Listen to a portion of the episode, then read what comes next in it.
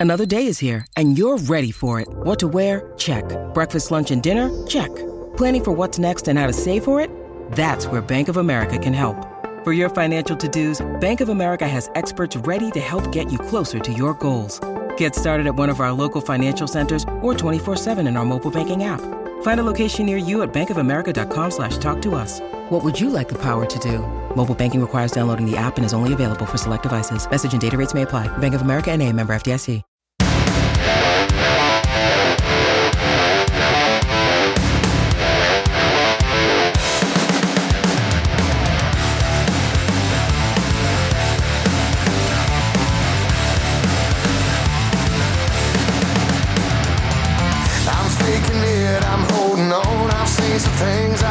Told.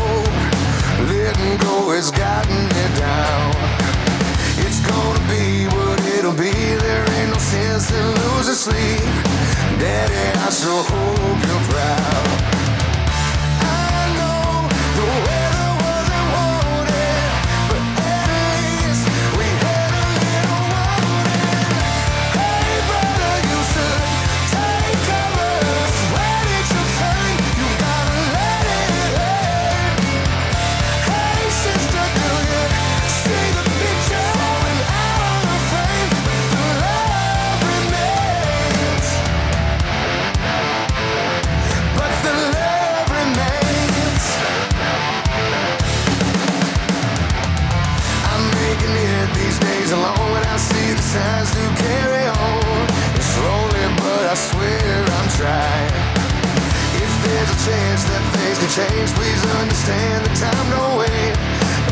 Wait. Everyone? Welcome back. It is Jay Scott, and it is the Hook Rocks, the ultimate rock community podcast. Thanks again for tuning in. We always appreciate it. Don't forget to write us a five star review when you're done listening.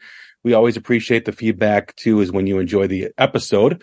Uh, we are part of the Pantheon Podcast Network, a great network of music related podcasts, including the official Metallica podcast. You can catch on pantheonpodcast.com and all their social media links at Pantheon Pods on threads, Twitter, Facebook, and Instagram.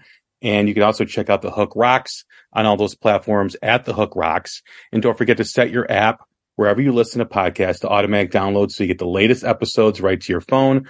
We are four and a half years into this journey of podcasting and we've got about 555 episodes. We just released a great interview with Joe Satriani about his tour with Steve Vai, G3, and the upcoming Sammy Hagar tour. Said some interesting things about why the Alex Van Halen, David Lee Roth tour never came to fruition and why the Sammy Hagar tour came to be. So it's an interesting take from Joe on that. Don't forget Todd Dammit Kerns, who's about to kick off his tour with Slash with Myles Kennedy and the Conspirators and the Gems, the great Swedish band. Um, the, formerly three members of, of, uh, Thundermother who left and now started their own band. The Gems are the latest new music spotlight guest. So please check out that as well. We've got a first time guest today. Very happy to have this guest. Been wanting to have her on for a while. She's got a fantastic new album out and we're going to get into that. I'd like to welcome the incredible and the shred queen, Miss Sophie Lloyd. How are you doing? Hello. Thank you so much. I love that intro. I'm good. Thank you. How are you? I'm doing well, doing well. Thank you very much for doing this. I appreciate it. No worries. Thank you for having me. Yeah, we're going to get to know you over the next 40 minutes or so. And, you know, we always ask the same first question every time we have a first time guest. And that is really the essence of the show. Just like every rock song has a hook that pulls you in, every rock fan has a moment, whether it's a song, an album, a band, or performance that hooked them on rock and roll. What was it for you? Mine is really embarrassing. So, uh, it's not like a cool rock star moment or anything. It was literally when I was a kid. It was an episode of SpongeBob SquarePants where um, he was doing like he, like a version of Twisted Sisters. Uh, I want to rock. That was like I'm a goofy goober rock, and that is what got me into rock and roll. so not very cool, I'm afraid. It is very unique. We've never heard the SpongeBob reference here on the Hook Rock. So you're first time for that. But hey, it's got to start somewhere, right? Exactly, exactly. It started when I was younger, and uh, my dad was also really into rock and roll, so we'd always like have um, a lot of like old school like blues playing around the house. He loved like Joe Bonamassa, Rory Gallagher, people like that. So uh, yeah, but that was the start. Now, after the SpongeBob episode, where did it go from there? Like, what was your next thing for you to keep the drive into rock and roll going?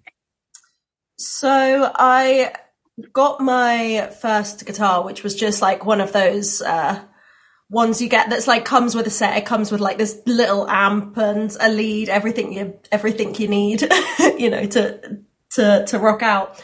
And I got it, and I really wasn't very good at it at all. And like I started having having a few lessons at school, but it was all like kind of classical stuff, which was kind of boring. So I slipped away from it a little bit. But then I started get, getting really into uh, rock music again, and um, uh, especially Pantera. Like I really wanted to play Cowboys from Hell. Uh, so then I started like picking up my guitar and actually um, sort of becoming quite dedicated to uh, learning again. Who were your first influences with guitar? There's a few different ones. Like I'd say um, Slash was a big one in terms of uh, his playing and his like career path as well. Like the fact he was the first person I saw that really kind of made a career from being like a guitarist in his own right and would release albums with uh, different vocalists and stuff. Uh, Joe Satriani, who you mentioned you just had on the podcast, was uh, always a uh, really, really big influence for me as well. His album Surfing with the Alien was like the first kind of instrumental guitar album that I've got. And that was the first time I saw a guitarist release an album that was just guitar and, and it told a story and it told this whole, you know, amazing, you know, thing throughout the album and it didn't have any vocals. And I thought that was really, really interesting as well. And, um, you know, I loved Zakk Wylde. I loved Dimebag for like their techniques and stuff. Paul Gilbert as well. Um, were all people I would, I would listen to all the time. You know, it's amazing about Joe. I just had him on the show, as I mentioned in the beginning. Like, here is a legendary guitar god mm-hmm. telling me that he's learning, he has to practice the Eddie Van Halen stuff for the Sammy Hagar tour because it's so hard. Yeah. And I just, you know, when he says that, I'm like, but you're Joe Satriani. you, you can... like, you play, you should play everything, right? yeah. It's weird, like, cause people like specialize, I guess, in their own techniques and you become so comfortable with your playing style that suddenly when you're introduced to someone else's style, even if it might seem like kind of similar, it's, it is a whole new world. It's so, it's a whole different way that you, you know, different pattern of, of fingering or something like that. Like it is so, so different when you talk about the influences that you just mentioned and you talk about your playing, you know, I always say every time I have a guitar player on here is, you know, when you look at the instrument, just looking at it, it's very limited, you know, by, by the, you know, by just yeah. looking at by the eye, but the guitar player unlocks its limitations. Like it, it, it goes beyond those limitations. Every guitar player does that when you approach the guitar and you mention those influences, what's your first approach to it? Like, is it phrasing? Is it feel? Is it touch? Is it being technical? How do you, like, when you pick up a guitar and you start to play and you're trying to figure out songs and melodies, where do you go first?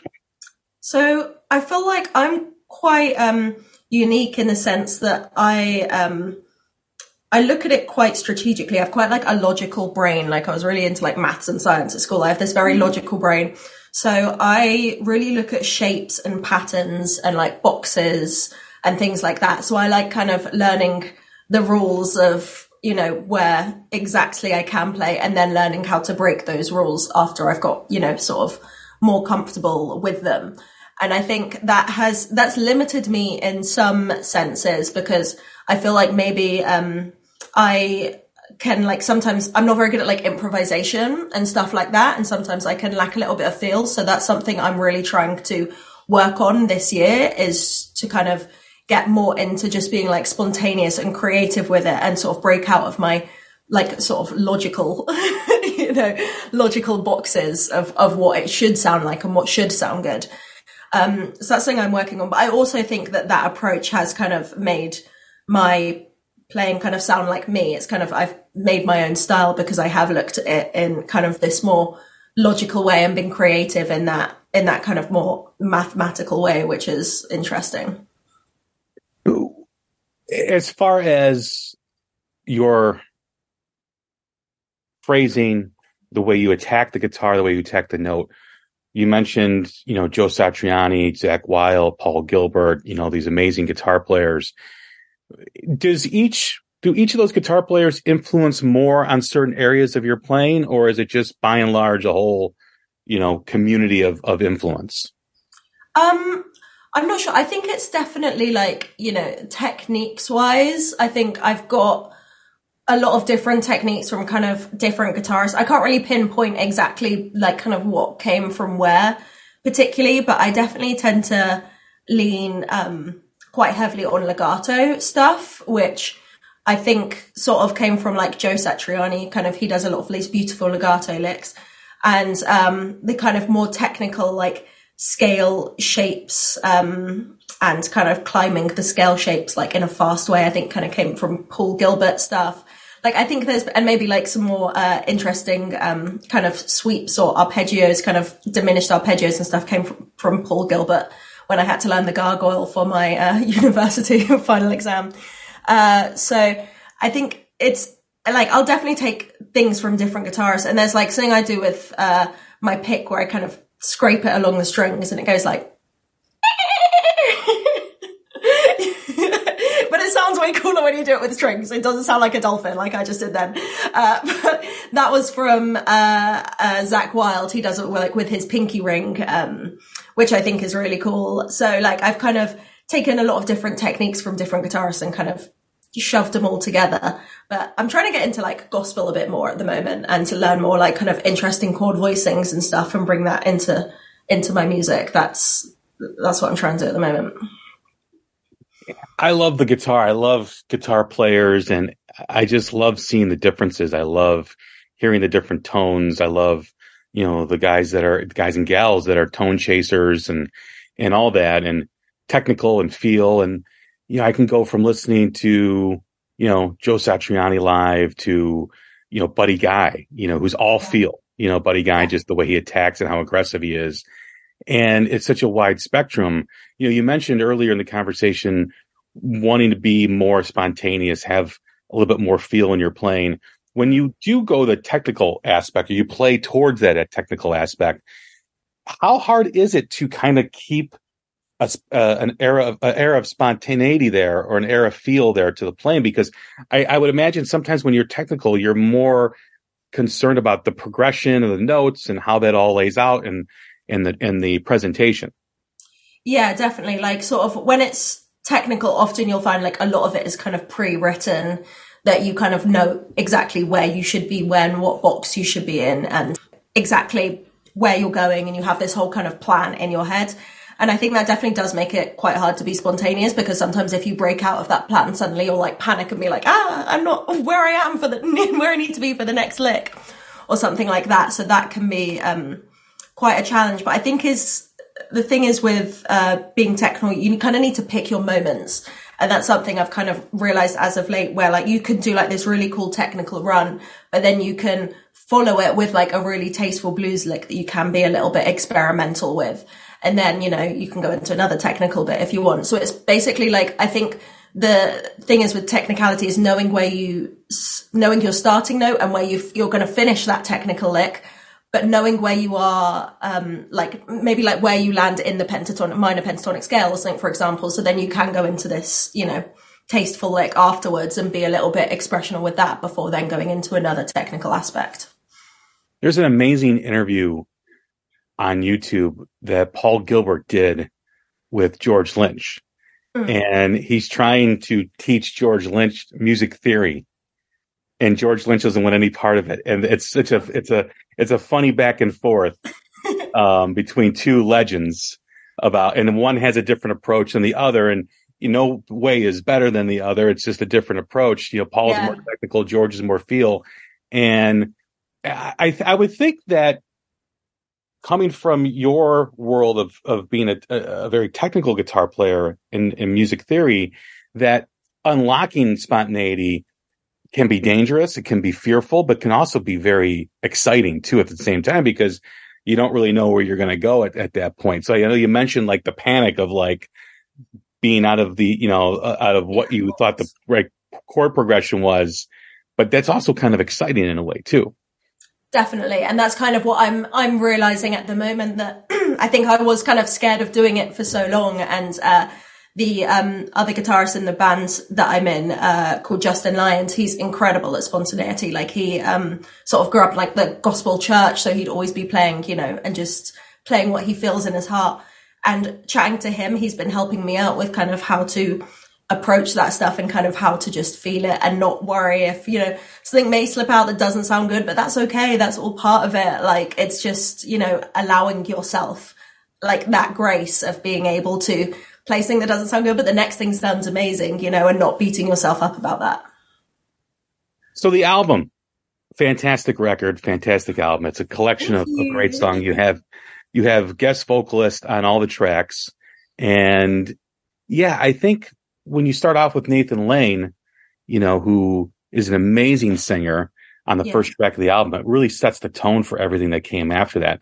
When you were going into this album and approaching the different vocalists that you wanted to have, was was the vision you had is to have these vocalists on there in the sequence that you put out the record in? Did that all go into it?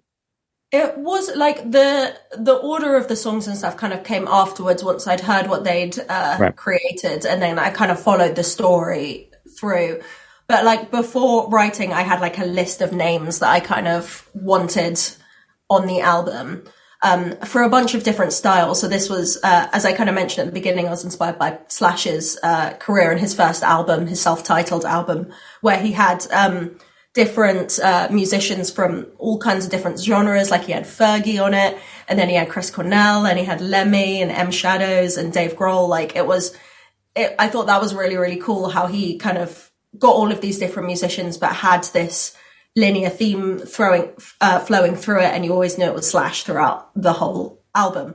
So I kind of wanted to do, you know, something like that, my own little like ode, ode to that. Um, so I had a list of all the people and we wrote the songs without having the vocalists, you know, confirmed or anything. We wrote all of the instrumental bits first. So we basically kind of had these instrumental backing tracks that we went to the studio with and recorded well. And then, um, we kind of sent them out to, to, to the vocalists. And surprisingly, most of them said yes and that they, they really liked the song.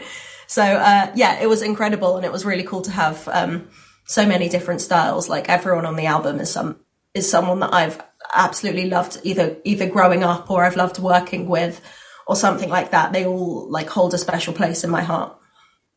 When you were selecting the vocalists, you know, you mentioned how much of a fan fan you were of, of these of these singers, but mm. how there's so many singers out there. How did you come to these vocalists that are on the album? So I kind of had like my tops that I wanted. So I knew I wanted like Lzzy Hale. That was like my dream. And that was because she is my mum's favorite vocalist. So, uh, like, you know, I just have so many like memories of my mum like would drive me to school and we'd be playing Halestorm, like, you know, and singing it and stuff. So I kind of wanted that, uh, like her on there for like, kind of like my mum in a way, if you know what I mean, just to like, cause I knew my mum would be listening to it working out and I just felt like that would be really sweet. And um, a lot of them were just, you know, very similar. There were people like like Steel Panther I, I had on my wall. I always thought their image was really funny. Like I I don't know, I just thought they were like a really cool band. Same with Trivium. There's this really funny picture of me like recording my very first song like I ever wrote and I was in like an iron on Trivium tee that I like ironed myself and I like cut into this shape myself. So they've it's just been bands that I've I've followed for so long, like, you know, and I was, su- I was surprised by how many how many of them were actually up for doing something. I guess it was during the pandemic, so everyone was kind of looking for something to do, which was convenient for me. As far as having the vision for the album, when did you start to want to do this? Like, when did this begin? You know, what was where was the motivation, and how did this begin? This creative process. Um, it began around the beginning of of the pandemic, I'd say, because you know we were sort of I'd done like I I was just about to start kind of doing some live shows with my shred versions and stuff. I did one live show and then everything shut down. So I was like, oh, what do I, what am I going to do now? Cause I was kind of in this, uh, place where I wanted to overcome my, um, performance anxiety and my imposter syndrome because, um, you know, having, had a relatively unconventional start to the music industry. I, I started online, so I'd always been kind of behind a screen where, you know, you can film something five times before you put it up online. You know, you have that little bit of control over what you're posting. So I felt, I've kind of felt like in my mind, I'd set this kind of unobtainable bar that people would expect from me live, if you know what I mean, that I couldn't meet because you can't, you know, you can't record something five times when you're playing it live. It's just what comes out. So, um, and that sort of sparked, I guess, a lot of anxiety and kind of fear in me. So I was sort of on my journey to to start to try to overcome that, and that's why I had my first live show and stuff. So I was I was getting ready, and then everything closed down, and I was like, oh damn it, what am I meant to do now?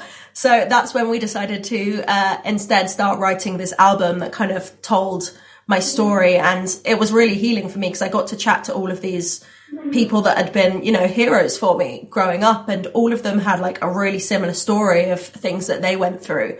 So um, I think that was, yeah, it was just really beneficial, and and it's funny because it started. I knew I had the name of the album, Imposter Syndrome, before I even started writing it. I knew that's what I wanted it to be about, and it's funny because I started the album at that point where I was so nervous to play live. I didn't know if I could.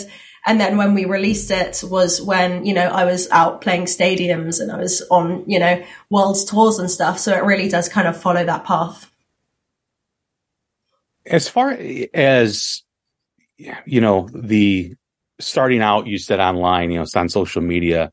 Mm-hmm. Um, I had a, a, a, very interesting conversation with Grace Bowers, who, mm-hmm. um, 17 years old. She's in Nashville and she started out very, you know, similar playing songs online on, on Instagram and other things. And she always knew that she wanted to get on stage at some point, you know, and yeah. she plays in Nashville like I think every night she's out playing on stage oh, somewhere, cool. which is great.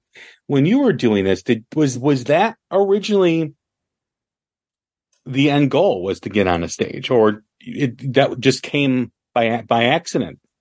I think it was kind of by accident because like uh, when where I grew up it was a very small town where there really wasn't a music scene at all like I was the only person who really like even knew what rock music was like I wear a studded wore a studded bracelet to school once and I got suspended because you know it was like that kind of thing where it just wasn't really a thing so I didn't really have the opportunity to go to like a jam night or anything like that so it my only kind of way I could meet other musicians and stuff was online, which was why I set everything up.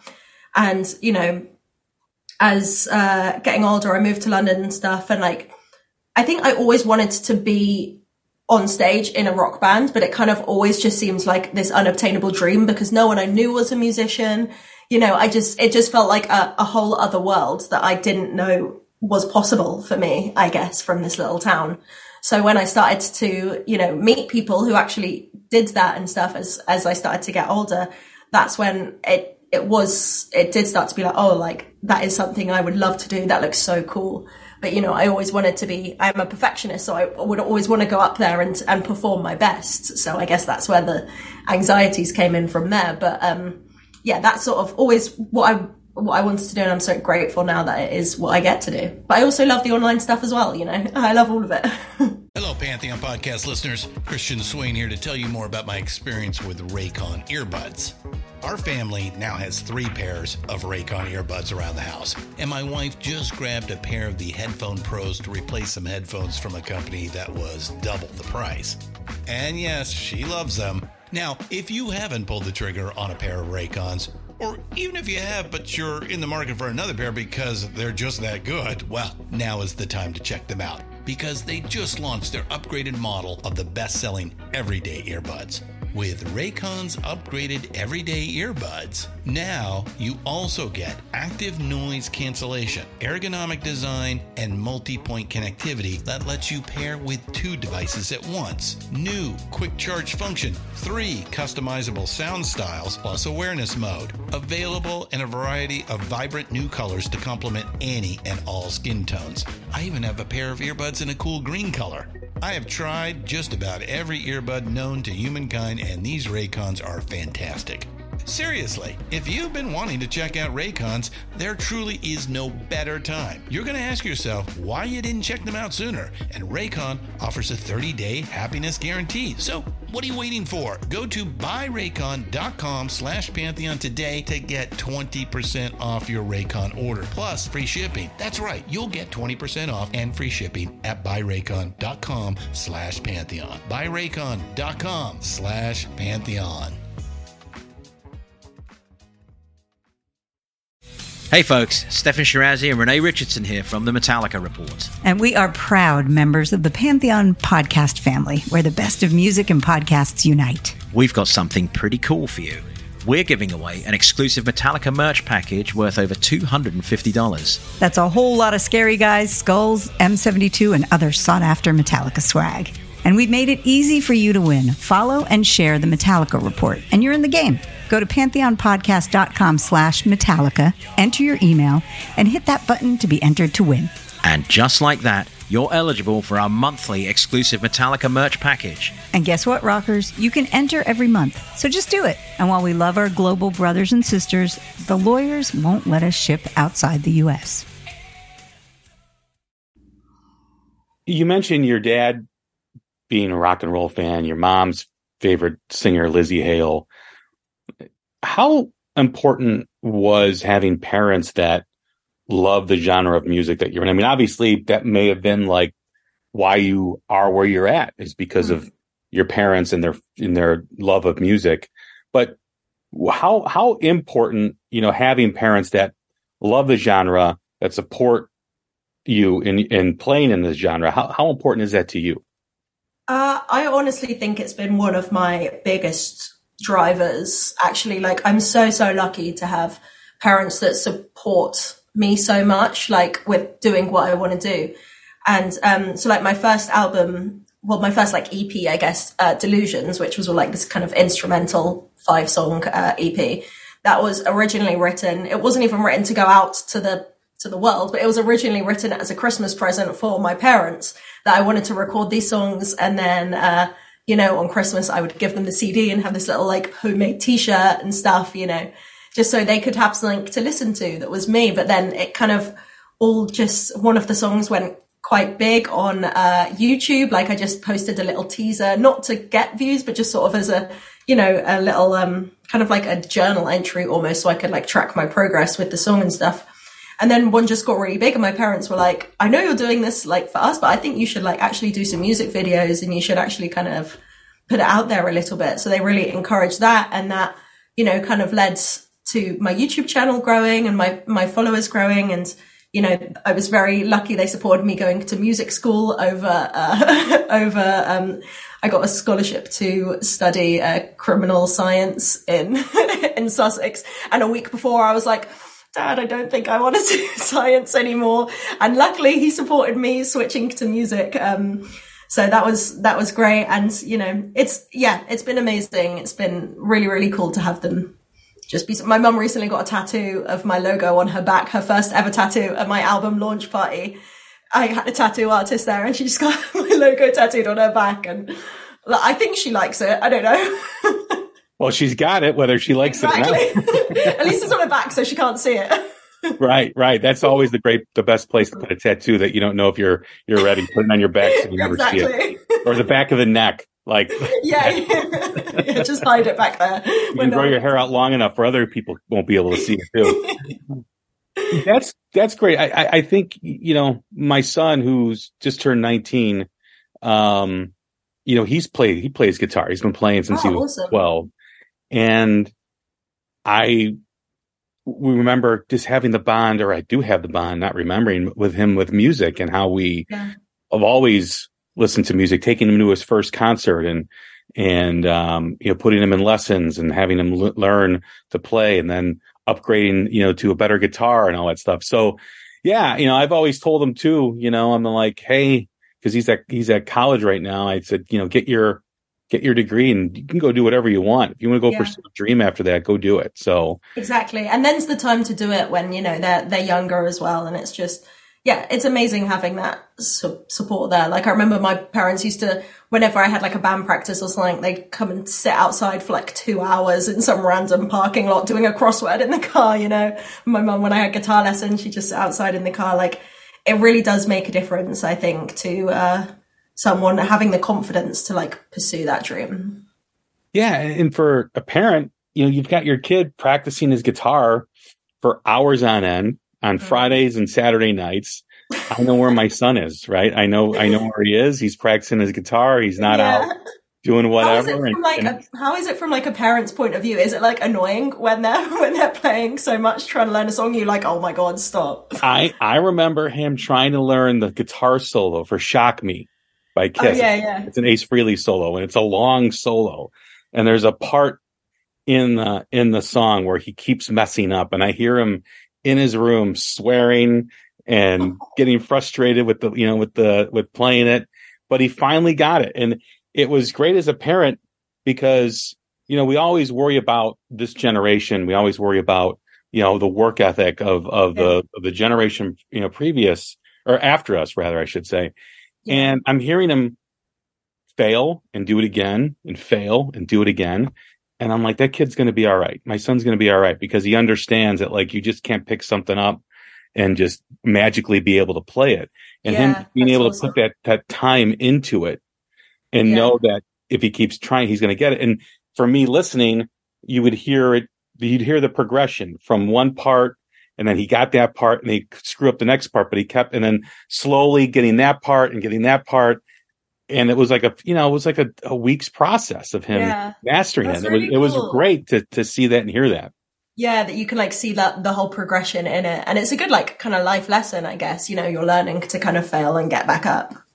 Yeah, and it's it's failing in such quick moments. Like you practice and you fail, you got to do it again. Practice and you fail, and then you start to get oh, and then you think like you got it, like I got it, and then you fail at the end of it. Yeah, like, over again.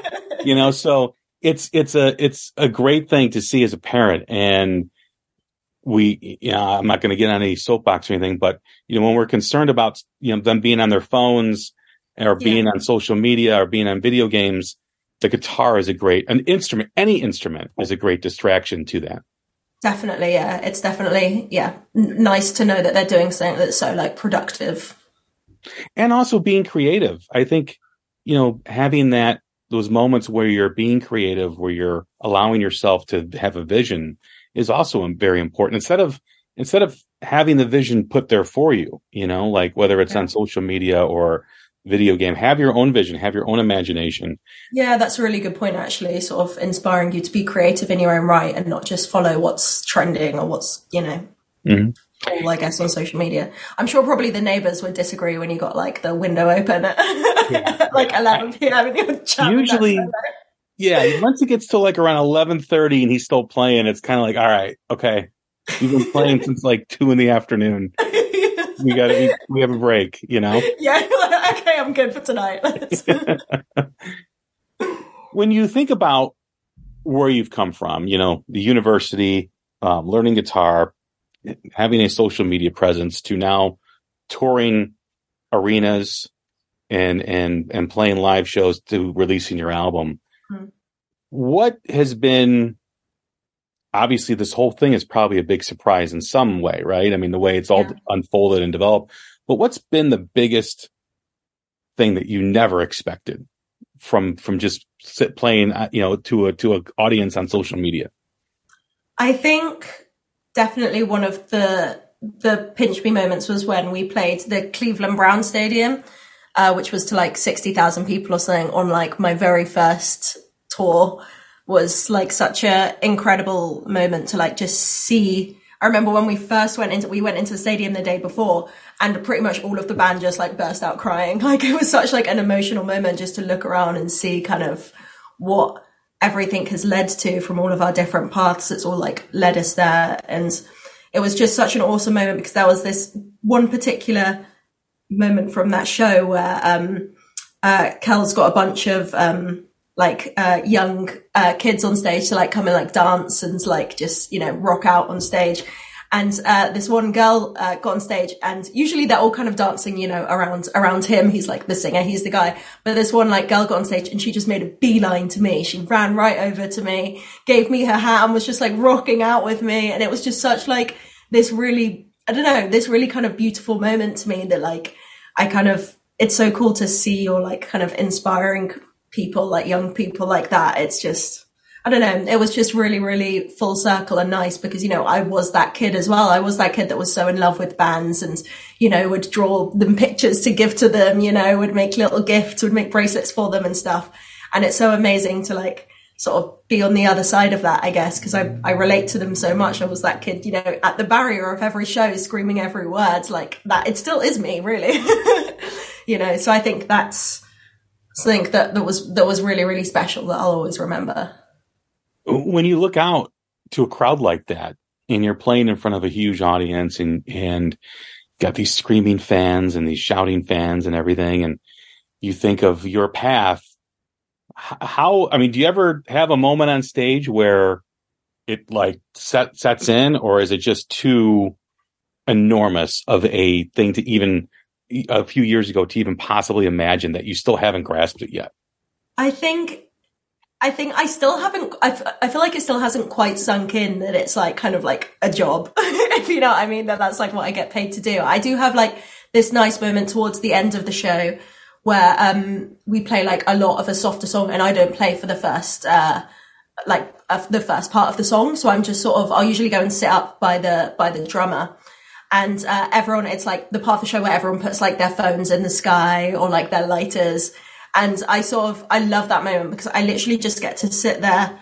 and watch the crowd, if you know what I mean, and see people having these, making these like core memories for themselves. And it's so beautiful, like seeing people hugging their friends, crying, or like, do you know what I mean? Like it's just, and that's when it really sinks in for me, like the kind of power that music has on everyone. It's just like, I don't know, it's such a, a beautiful moment and I'm so yeah, grateful that I get to be a part of creating those moments for people. But I still don't think it's like then, but then I come home to my house in, in England and, you know, it's, it's really not like, and I just in the bath with my two cats and I'm just chilling with my cats, you know, and it's, it's funny to have like both sides of, of, uh, of the coin, I guess. But, um, yeah, it's very special. I, but I don't think it'll ever sink in really completely. Uh, well, how is your performance anxiety?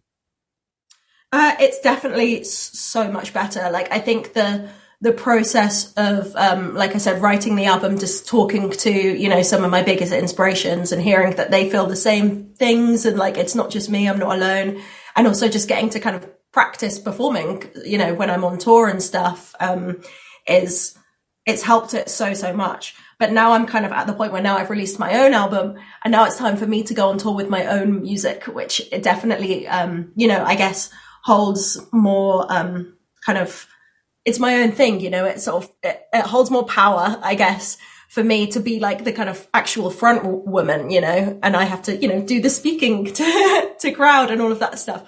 And that's something that I'm definitely a little bit nervous about, but I've kind of managed to shift my mindset where I'm more I'm nervous, but I'm also really excited about making these these stories. And if you know something goes wrong it's not it's not the end of the world. It's just like a, that's what happens with live music.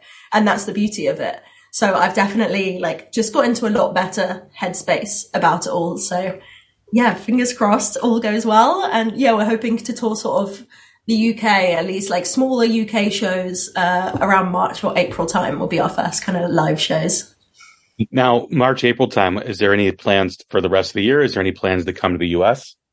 So we're doing um, US with MGK. We've got like a big, uh, a bunch of dates around summer. I'm thinking probably for my own stuff, I reckon the US will probably be next year instead because I think towards the end of this year we'll probably do UK and Europe and stuff because it's just difficult like getting like visas for all of your band stuff. There's so there's so much that goes into it. like there isn't just the tour like that you need to to think about, especially when it's like a whole different country. So uh, we'll probably do uh, more UK Europe this year just to see to see what the live demand is for me as well because because I haven't really played live shows. I don't know whether the numbers on social media will transfer to live shows or not. So that's something that we kind of like the last thing I'd want to do is like, you know, play, be playing like a 5,000 cap and like 10 people show up.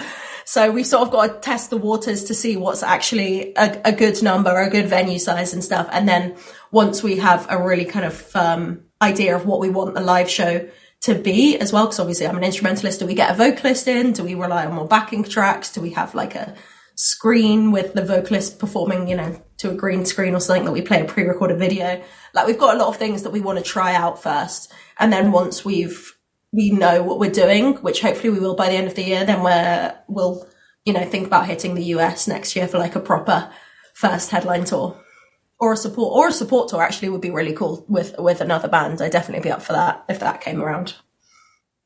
You mentioned the singing in in, in the vocalist, you know, earlier in, and how incredible was it for you? You mentioned you laid down the instrumental track for the for the singer, and then when these singers sent stuff back, like the song probably took on a life of its own, more so than you could ever imagine.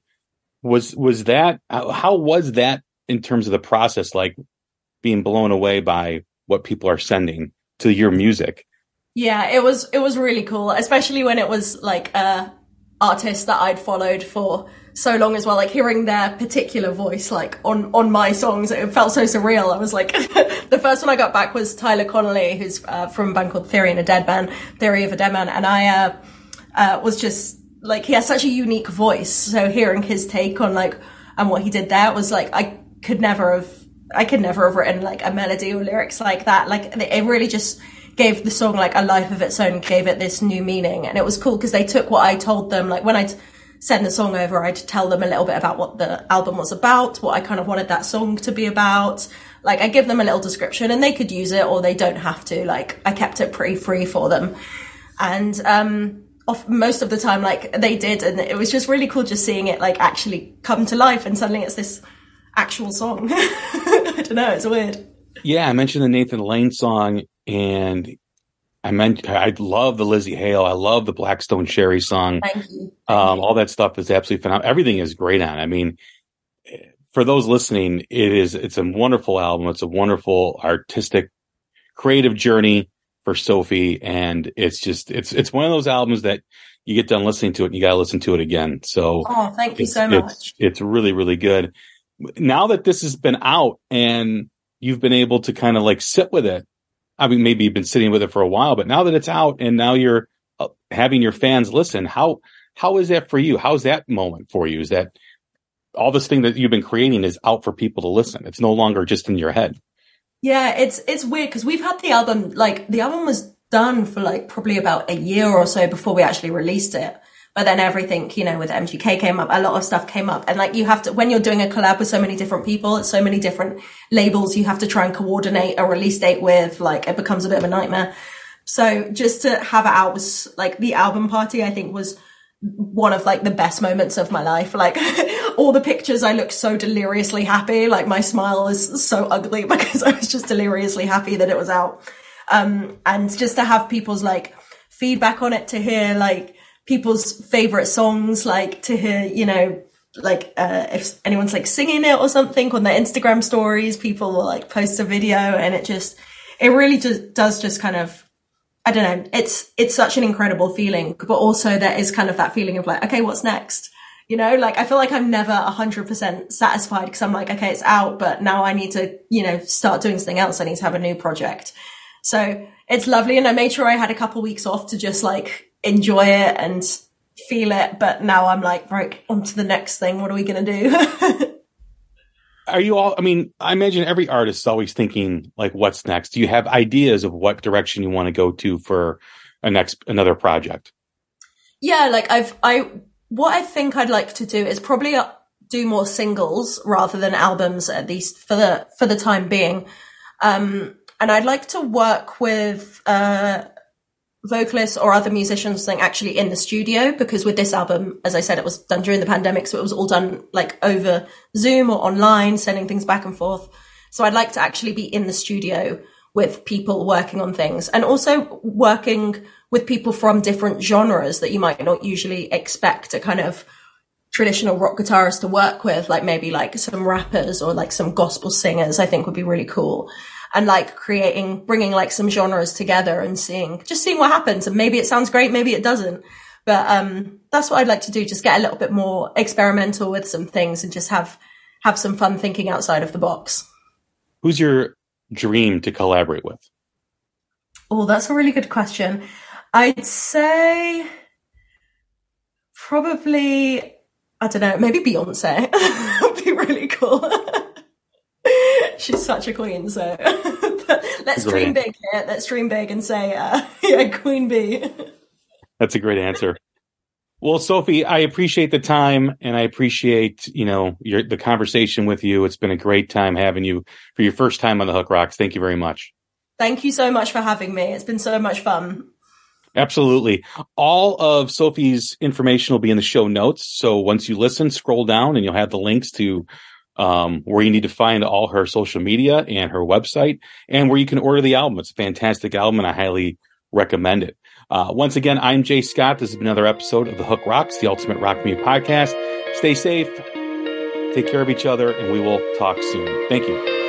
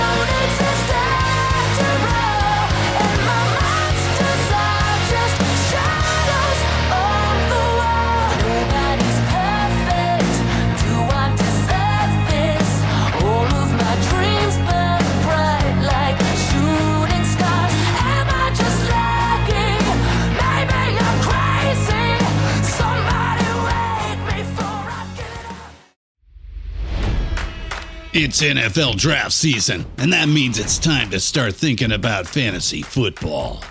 FantasyPoints.com features industry leading experts and prognosticators using proprietary hand charted data to help you score more fantasy points. FantasyPoints.com is the place to go for whatever kind of fantasy football you play. Whether you play fantasy football, daily fantasy sports, or do a little bit of everything, Fantasy Points has the meticulously researched content to guide you to victory. And why wait for the fall? Fantasy Points also covers the new spring football league, the UFL. Join the guru, John Hansen, Scott Barrett, Joe Dolan, and other massive names in the fantasy football universe with an exclusive offer. Use code Pantheon for 15% off any fantasy points package, including the all in package, with access to every article, tool, and data nugget that Fantasy Points has to offer. That's fantasypoints.com and code Pantheon for 15% off at Fantasy Points. Fantasypoints.com, code Pantheon. Score more fantasy points.